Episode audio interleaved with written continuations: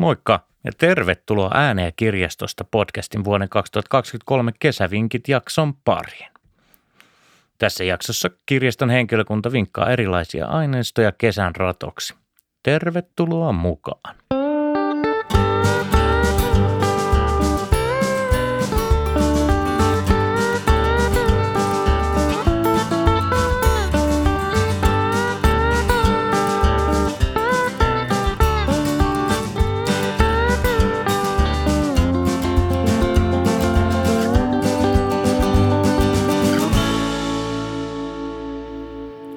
Äänessä on Tomi ja mä ajattelin vinkata valoisiksi kesäöiksi oikein veristä kauhukirjallisuutta.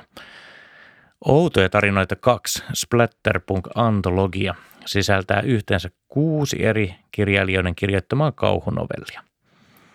Tarina, jonka takia kirjaa haluan vinkata, on Clive Parkerin Helvetilliset alkuperäisnimeltään Hellbound Heart, joka tunnetaan varmasti parhaiten filmatisoinnistaan Hellraiser.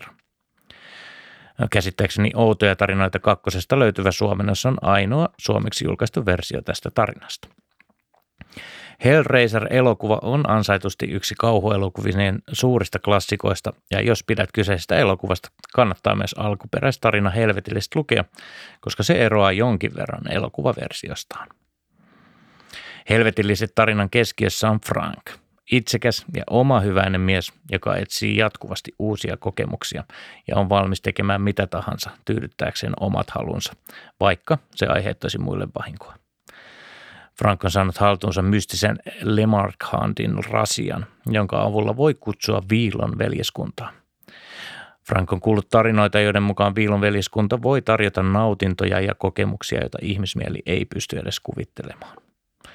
Frank saa kutsuttua Viilon veljeskunnan ja hyväksyy heidän tarjouksensa, mutta ei kokemus olekaan ihan sitä, mitä Frank oli toivonut. Kirjan muut tarinat ei ehkä pääse ihan samalle tasolle Clive Parkerin klassikkoteoksen kanssa, mutta ovat aivan viihdyttävää luettavaa. Itselleni kirjan muista tarinoista parhaiksi nousivat Ray Cartonin syntiset kuvat ja Alan Rod- Rodgersin poika, joka palasi kuolleista – Toivotankin tämän myötä teille oikein kammottavia lukuhetkiä lämpimiin öihin ja oikein hyvää kesää.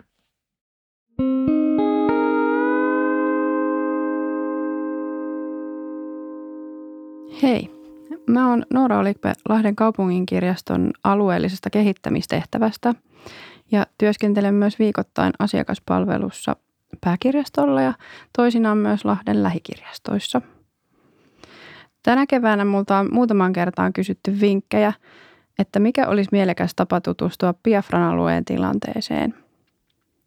Aihe nousi puheeksi alkuvuodesta, kun Nigeriassa järjestettiin presidentinvaalit ja myös Suomen uutisiin nousi juttuja alueen levottomuuksista. Biafran sota oli aikoinaan 1960- ja 70-luvun taitteessa ensimmäinen television välityksellä nähty sota – joka siis myös Suomessa sai medianäkyvyyttä ja on kuvastollaan piirtynyt monien mieleen. Nykyisin Biafran alue kuuluu Nigerian valtioon ja alueen kutsuminen Biafraksi on enemmän tai vähemmän poliittisesti värittynyt valinta. Yle ja Etelä-Suomen Sanomat uutisoivat keväällä, että Lahdesta käsin lietsotaan sosiaalisen median välityksellä kapinaa Nigeriassa – Ylen Afrikan toimittaja kävi jopa paikan päällä tutustumassa tilanteeseen ja raportoi, että Lahdesta käsin annettuja ulkonaliikkumiskieltoja noudatetaan ja pelätään alueella. Nigerian sisällissodan tai Biafran sodan haavat verestävät yhä. Kansainvälisesti tunnetuin nykyaikainen keskustelun avaus Biafran sodasta on Chimamanda Adicien romaani Puolikas keltaista aurinkoa – se julkaistiin Lontoossa vuonna 2006. Puolikas keltaista aurinkoa nosti Biafran sodan kansainväliseksi puheenaiheeksi ja aiheutti kohua myös Nigeriassa. Puolikas keltaista aurinkoa on avoin kritiikki läntisen median tavalle käsitellä Biafran sotaa ja myöskin kritiikki siitä, miten asiaa Nigeriassa käsitellään. Mutta tämän lisäksi se on myös kaunis ja koskettava rakkaustarina – sieltä sodan jaloista. Aditsia nousi romaanillaan yhdeksi Afrikan nykykirjallisuuden keskeisimmistä nimistä. Teos palkittiin Women's Prize for Fiction-palkinnolla julkaisua seuraavana vuonna 2007. Aditsi on myöhemmin kertonut, että hänen suurin esikuvansa, modernin afrikkalaisen kirjallisuuden isä, Sinua Achepe, ihaili hänen työtään. Achepen mukaan Aditsie on onnistunut lähestymään vaikeaa aihetta pelottomasti ja kuvaa sisällissodan kauhuja tietäen, miten asiaa tulee käsitellä. Aditsie puolestaan puhuu Achepesta oman kirjallisuutensa mahdollistajana.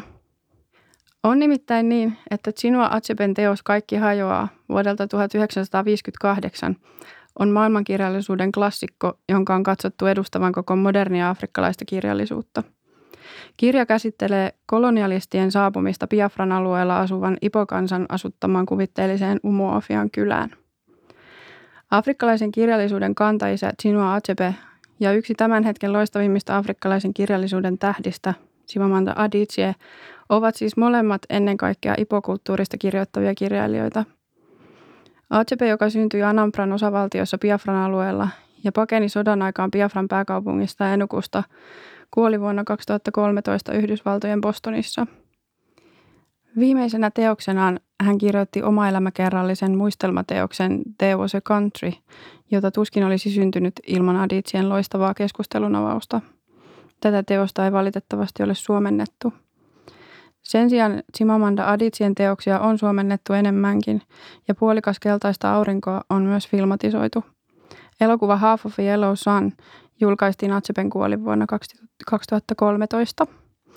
Näiden teosten ja tekijöiden kautta pääsee alkuun Biafra-aiheen parissa. Ja Aditsien myötä uusienkin ipokirjailijoiden teoksia käännetään suomeksi. Ja niitä löytyy myös Lahden kirjastosta. Tervetuloa kysymään lisävinkkejä.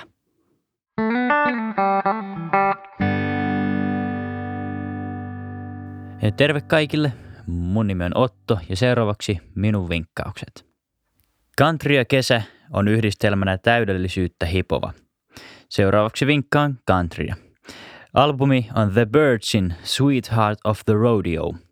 Sen rodeon makea sydän, näin hyvin karkeasti suomennettuna. Musiikki albumilla on letkeä ja klassista countrya. Biisit ovat pääsääntöisesti lyhyehköjä ja albumi on helposti lähestyttävä kokonaisuus siitäkin syystä. Tätä albumia kuunnellessa ei tarvitse paljon miettiä monimutkaisia tahtilajeja tai abstrakteja atonaalisia C-osia. Tämä on rehellistä, simppeliä, hyvän tuulista, aivan hyvää countrya.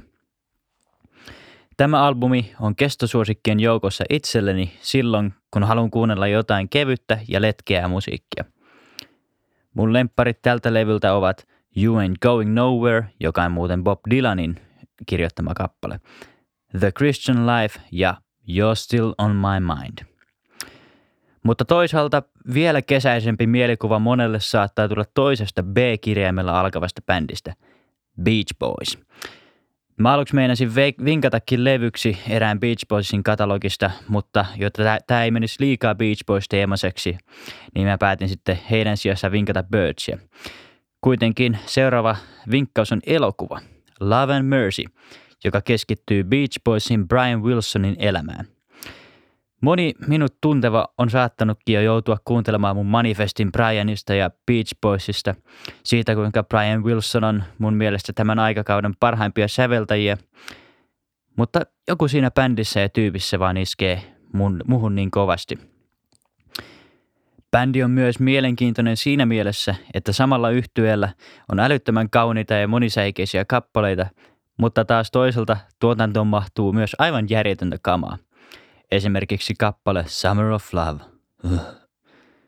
No, Mike Love, eli bändin laulaja, yksi laulajista, sanoikin aikanaan Brian Wilsonille, että pidättäydy kaavassa, surfimusaa, autoja ja naisia. No, hyvä, että ei pidättäytynyt, Brianin tekeleet puhuvat puolestaan. Tämä Love and Mercy-elokuva kulkee kahden eri ajanjakson välillä Brianin elämässä. Nuorempaa Briania esittää Paul Dano ja vanhempaa John Cusack. Elokuvassa käsitellään Brianin suhdetta Beach Boysiin, hänen isäänsä sekä kyseenalaisen paikoittain hirviömäiseen terapeuttiin Eugene Landyin, jota näyttelee Paul Giamatti. Elokuvassa nähdään Brianin psyykkeen muutosta bändin uran edetessä ja henkilökohtaisten päihde- ja mielenterveysongelmien kanssa kamppailua. Ö, olen sitä mieltä tosin, että tämä elokuva sopii katsottavaksi, vaikka ei tuntiskaan koko Beach Boysia ollenkaan entuudestaan. Lava Mercy on koskettava, paikoin jännittävä ja erittäin mielenkiintoinen elokuva, jossa on roolisuoritukset kohdillaan. Brian Wilson itse itse asiassa kehui tuota Paul Danon suoritusta etenkin tässä elokuvassa. YouTubesta löytyykin myös semmoinen live-video, missä Brian Wilsonin keikalla vierailee Paul Dano ja laulaa kappaleen You Still Believe in Me albumilta Pet Sounds. Tämmöinen mikrovinkkaus tähän väliin. Elokuvan kesto on noin yksi tunti ja 56 minuuttia ja arvosanaksi viisi pussia popcornia. No niin, toisaalta voisin lopettaa, mutta toisaalta voisin vinkata vielä pikaisesti yhden, kun tässä vauhdissa ollaan. Ja teoksen nimikin on Toisaalta 2013-2015. Tämä toisaalta on kokoelma Mikko Metsähonkalan piirroksia Helsingin Sanomien Nyt-liitteestä. Kyseessä on siis kuvakirja aikuisille. Nämä kuvat on eräänlaisia pienoistarinoita muista maailmoista, usein humoristisia ja surrealistisia. Nämä tarinat ovat yleensä muutaman virkkeen, toisinaan ehkä vaikka yhden pituisia, joten keskittymiskyvyn suhteen ei suuria vaatimuksia tällä teoksella ole. Metsähonkala on piirtänyt nämä kuvat käsin puuväreillä, joka antaa näille kuville omalaatuisen ja tyylikkään lopputuloksen. Mun mielestä tämä on oikein hauska kirja ja suosittelen tätä kaikille kesäpäivien iloksi.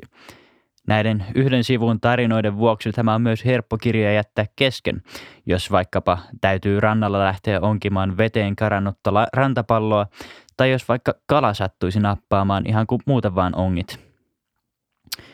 No joo, tässä oli minun vinkkini kuuntelemiseen, katsomiseen tai lukemiseen. Hyvää kesää kaikille kuulijoille.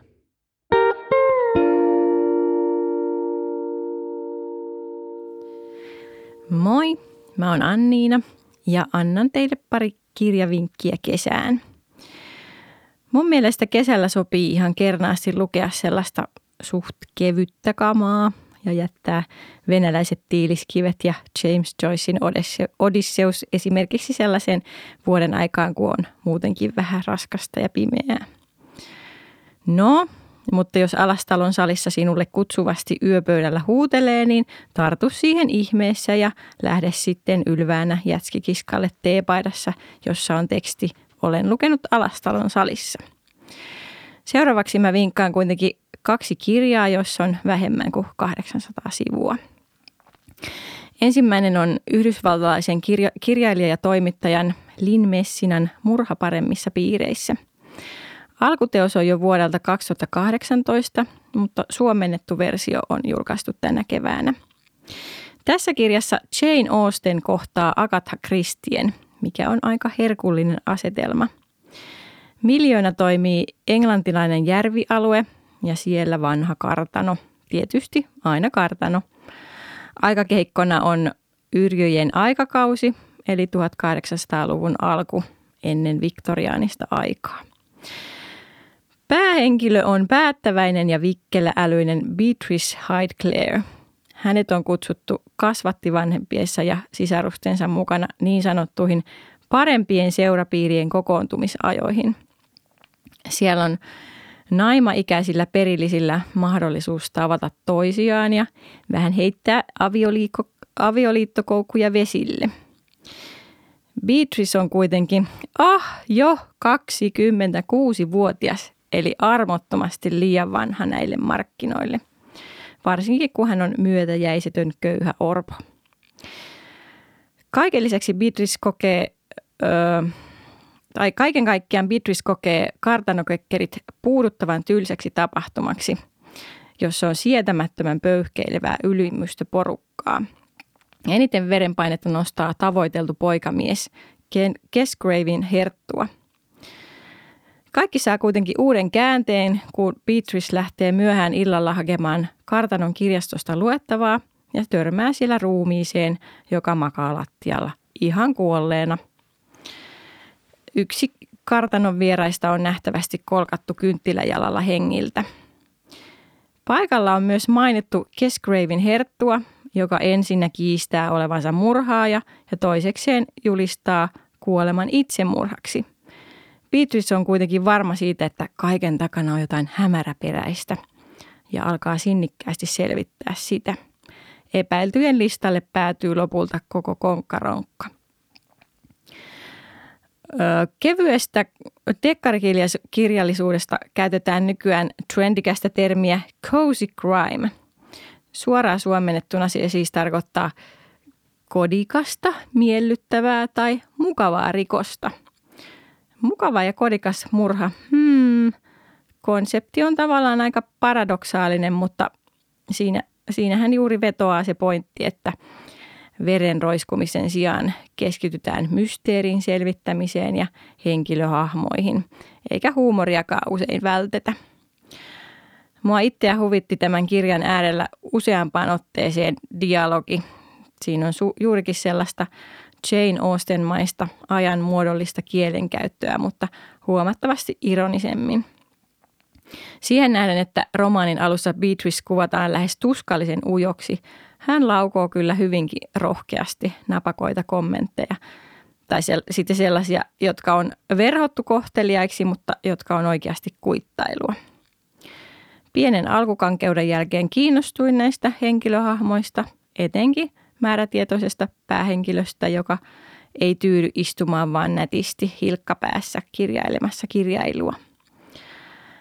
Mm, ja historiallinen viitekehys on ihan mukavaa vaihtelua dekkarille. Ihan riittävän hyvän tovin joutui aprikoida, että kuka on murhaaja. Helposti lähestyttävää kesälukemista siis.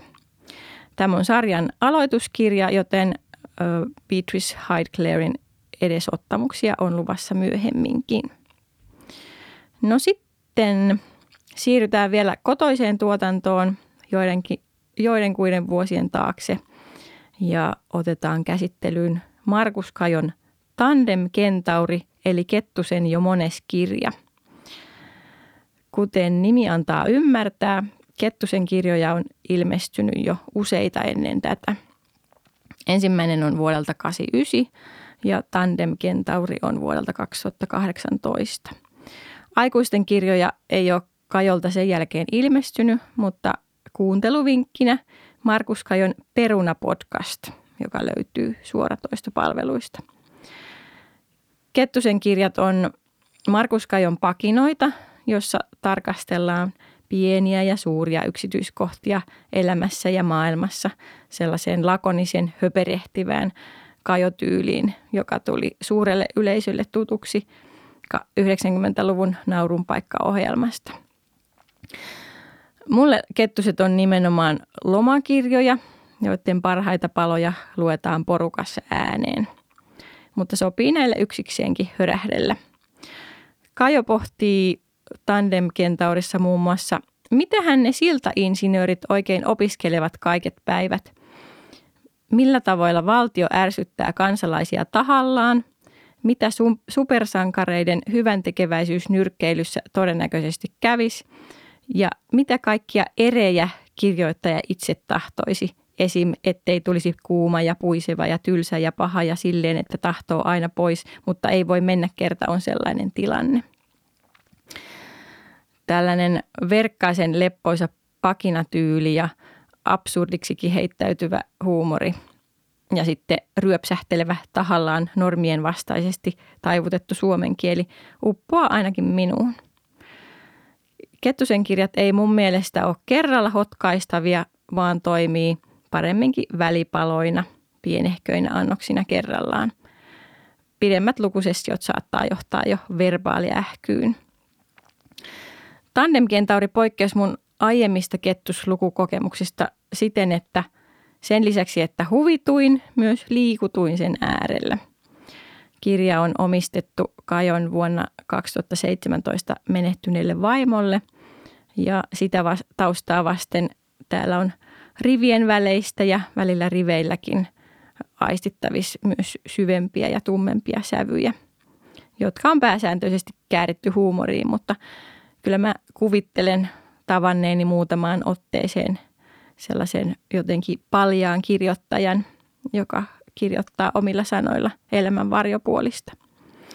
Puhuttelevin oli pitkä monologimainen runo Me hiljaisuuden, numeroiden, hämärän, valon ja appelsiinin makuisten ja muiden yksinäisten ajatusten lapset, jossa Kajo kuvaa mun ymmärtääkseni tavalla tai toisella erityisherkän ihmisen tuntoja. Näitä Tandem-kentaurin tekstejä täydentää Kajon taiteilemat piirrokset, jossa on aika minimalistisen vedoin kuvattu seikkoja ja sattumuksia. Esimerkiksi ensi tekstissä saatetaan miettiä, millaisia leikkikavereita Nietzschellä on mahtanut olla nahkahousuisia pikkupoikia hiekkalaatikolla miettimässä postmodernismia ja vieressä kuva, joka on nimetty Nietzschejen pihan ammoittava hiekkalaatikko, josta pimeys katsoo sinuun. Siinäpä oli minun kesävinkit, leppoisia lukuhetkiä. Moi, vinkkaan pari uutta kesäistä lautapeliä. Molemmat pelit ovat hauskoja ja myös esteettisesti upeita. Pelit ovat nopeita ja sopivat koko perheelle, pienimmät lapset pois lukien. Täydellistä kesäpuuhaa siis. Ensimmäinen vinkkini, Kites, on viime vuonna ilmestynyt Kevin Hamanon suunnittelema Leijan lennätyslautapeli. Todellakin Leijan lennätys lautapeli. Kyseessä on yhteistyöpeli, jossa tarkoituksena on pitää kaikki leijat yhtä aikaa ilmassa. Leijoja kuvaavat eriväriset tiimalasit, joita pääsee kääntämään vastaavilla korteilla. Pyrkimyksenä on siis pitää kaikki tiimalasit koko ajan valumassa. Tämä voi kuulostaa aluksi stressaavalta, mutta kun peliin pääsee sisälle, se onkin kiva yhteinen haaste. Pelin säännöt ovat selkeät ja helposti omaksuttavat. Pelin kesto on noin 10 minuuttia ja se sopii kahdesta kuuteen yli 10-vuotiaalle pelaajalle. Toinen uutuuspelini on myöskin viime vuonna ilmestynyt Mantis. Pelin ovat suunnitelleet Ken Gruul ja Jeremy Posner. Pelin on julkaissut hauskoista, värikkäistä ja vähän erilaisemmista peleistä tunnettu Exploding Kittens. Peli on saanut nimensä Mantis Shrimpiltä, suomeksi Sirkka Äyriäinen eli Mantis Rapu – Mantisrapu on uskomattoman värikäs, trooppisilla merialueilla jopa 30-vuotiaaksi elävä, hieman rukoilijasirkkaa muistuttava, enimmillään 30, 30 senttimetrin pituinen äyriäinen. Pelissä on mukana myös otuksesta kertova sarjakuva. Mantispelin säännöt ovat yksinkertaiset. Omalla vuorolla voi joko varastaa vastustajalta kortteja tai ottaa pisteitä omista korteistaan. Peli sopii kahdesta kuuteen yli seitsemänvuotiaille pelaajille – Pelin kesto on noin 10 minuuttia ja sitä tekee heti mieli pelata uudelleen. Tule tutustumaan Lahden kirjaston laajaan lautapelikokoelmaan. Lautapelien saatavuuden voi tarkistaa verkkokirjastosta. Tällä hetkellä lautapelejä ei voi itse varata verkkokirjastosta, vaan varaaminen täytyy hoitaa asiakaspalvelussa, puhelimitse tai paikan päällä. Lautapelivinkit tarjosi mediaohjaaja Ville –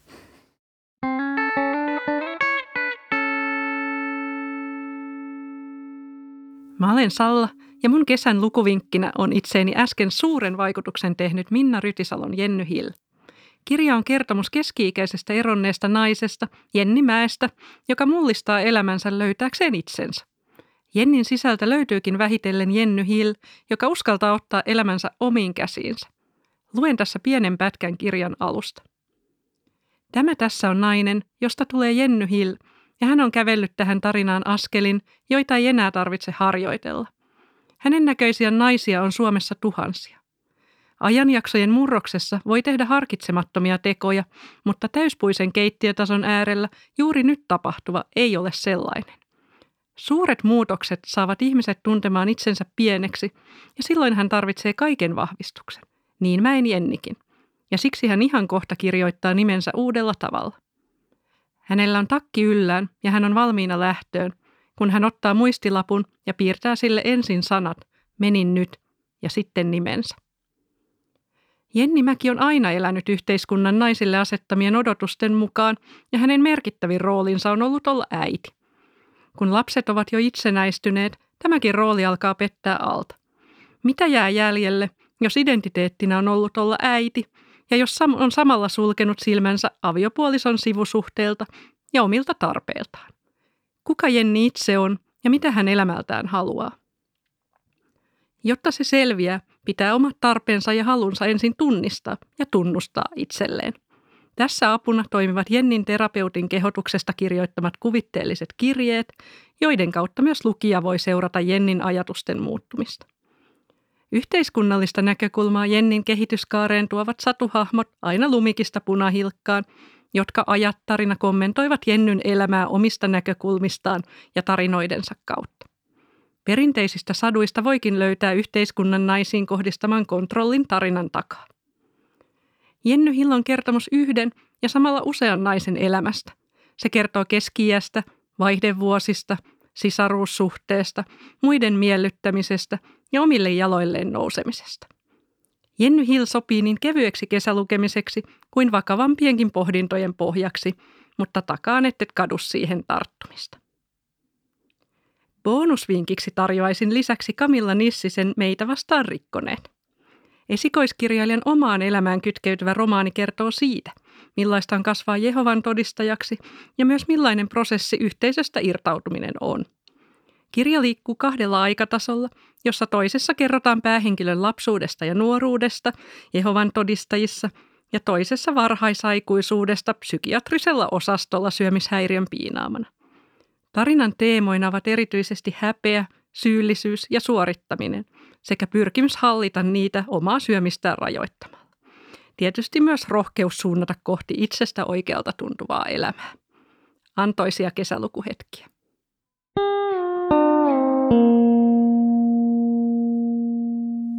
Moi, mun nimi on Janne ja tarjoilen teille tähän väliin pelivinkin. En nyt haluaisi manata mitään, mutta kesällähän tunnetusti sataa. Mutta huolimatta siitä, tuleeko taivalta vettä, räntää tai lunta, niin kesä on aivan mahtavaa peliaikaa. Tässäpä siis vinkki pelisarjasta, johon voi puotoa hieman pidemmäksi aikaa. Japanilainen roolipelisarja Xenoblade Chronicles on ehtinyt jo kolmanteen numeroituun osansa ja kyseessä on varsin vahva ja tasapainoinen trilogia kauttaaltaan. Kaikki kolme osaa lisäosinen on saatavilla Nintendo Switchille, vaikka ensimmäinen osa julkaistiinkin alun perin Nintendo Wiille vuonna 2010. Kaikki kolme tarinaa seuraa kolmen erilaisen ryhmän matkaa valtavissa maailmoissa, joissa riittää tutkittavaa ja koettavaa. Pelin kehittäjä Monolith Soft tunnetaankin kenties parhaiten osaamisestaan näiden valtavien maailmojen luomisessa sekä eri korkeustasojen hyödyntämisessä kenttäsuunnittelussaan. Pelit muodostaa kolme erillistä tarinaa ja muiden osien pelaaminen ei ole edellytys tarinan kannalta, mutta varsinkin kolmannesta osasta saa kaiken irti, jos kaksi aiempaa osaa on tuttuja ja mielellään vielä tuoreessa muistissa, eli kannattanee kuitenkin aloittaa niistä. Itse pelasin pelisarjan järjestyksessä toinen, ensimmäinen ja kolmas, eli tyyli on kuitenkin silleen vapaa. Pelimekaniikka tosin on kyllä kehittynyt osien välillä, joten siinä mielessä ensimmäisestä osasta aloittaminen voi olla järkevää, koska sen mekaniikka voi tuntua pikkasen ehkä kömpelöltä kahden jälkimmäisen osan jälkeen, vaikka ei siinä itsessään varsinaisesti mitään vikaa olekaan. Tarinat on kuitenkin näiden pelien suola ja vaikka tämä asetelma onkin semmoinen kliseinen hyvä vastaan paha, niin tarinoiden edetessä niitä molempia väritetään kuitenkin harmaan kaikilla eri sävyillä. Ja tässä näkyy myös selkeästi tämän veteraanipelisuunnittelija Tetsuya Takahashin kädenjälki, sillä eri teemojen käsittely saa välillä hyvinkin tämmöisiä eksistentialistisia piirteitä, joka siis on muodostunut vähän niin kuin hänen tavaramerkikseen. Eli tarinat ei ole aina aivan valmiiksi pureskeltuja, vaan pelaaja pääsee muodostamaan myös oman näkemyksensä pelihahmojen motiiveista ja tapahtumista annettujen vihjausten pohjalta. Ö, musiikille täytyy antaa myös erityismaininta tässä, sillä trilogian soundtrackit asettuu asteikolle mahtavasta loistavaan ja japsiropelle tyypillisesti ne kattaa usean eri genren, esimerkiksi klassisen folkin, metallin, jatsin ja usein heittää nämä kaikki samaan sulatusuuniin yhden kappaleen ajaksi. Ja kuunneltavakin löytyy hetkeksi näistä peleistä, sillä musiikkia löytyy trilogiasta arviolta reilun parinkymmenen tunnin verran. Mutta tämä oli mun vinkki tälle kesälle ja mikäli nyt sattuu käymään niin, että se aurinko sieltä välillä pilkahtaakin, niin ei muuta kuin Nintendo Switch reppuun ja Beatsille pelaamaan. Hyvää kesää kaikille.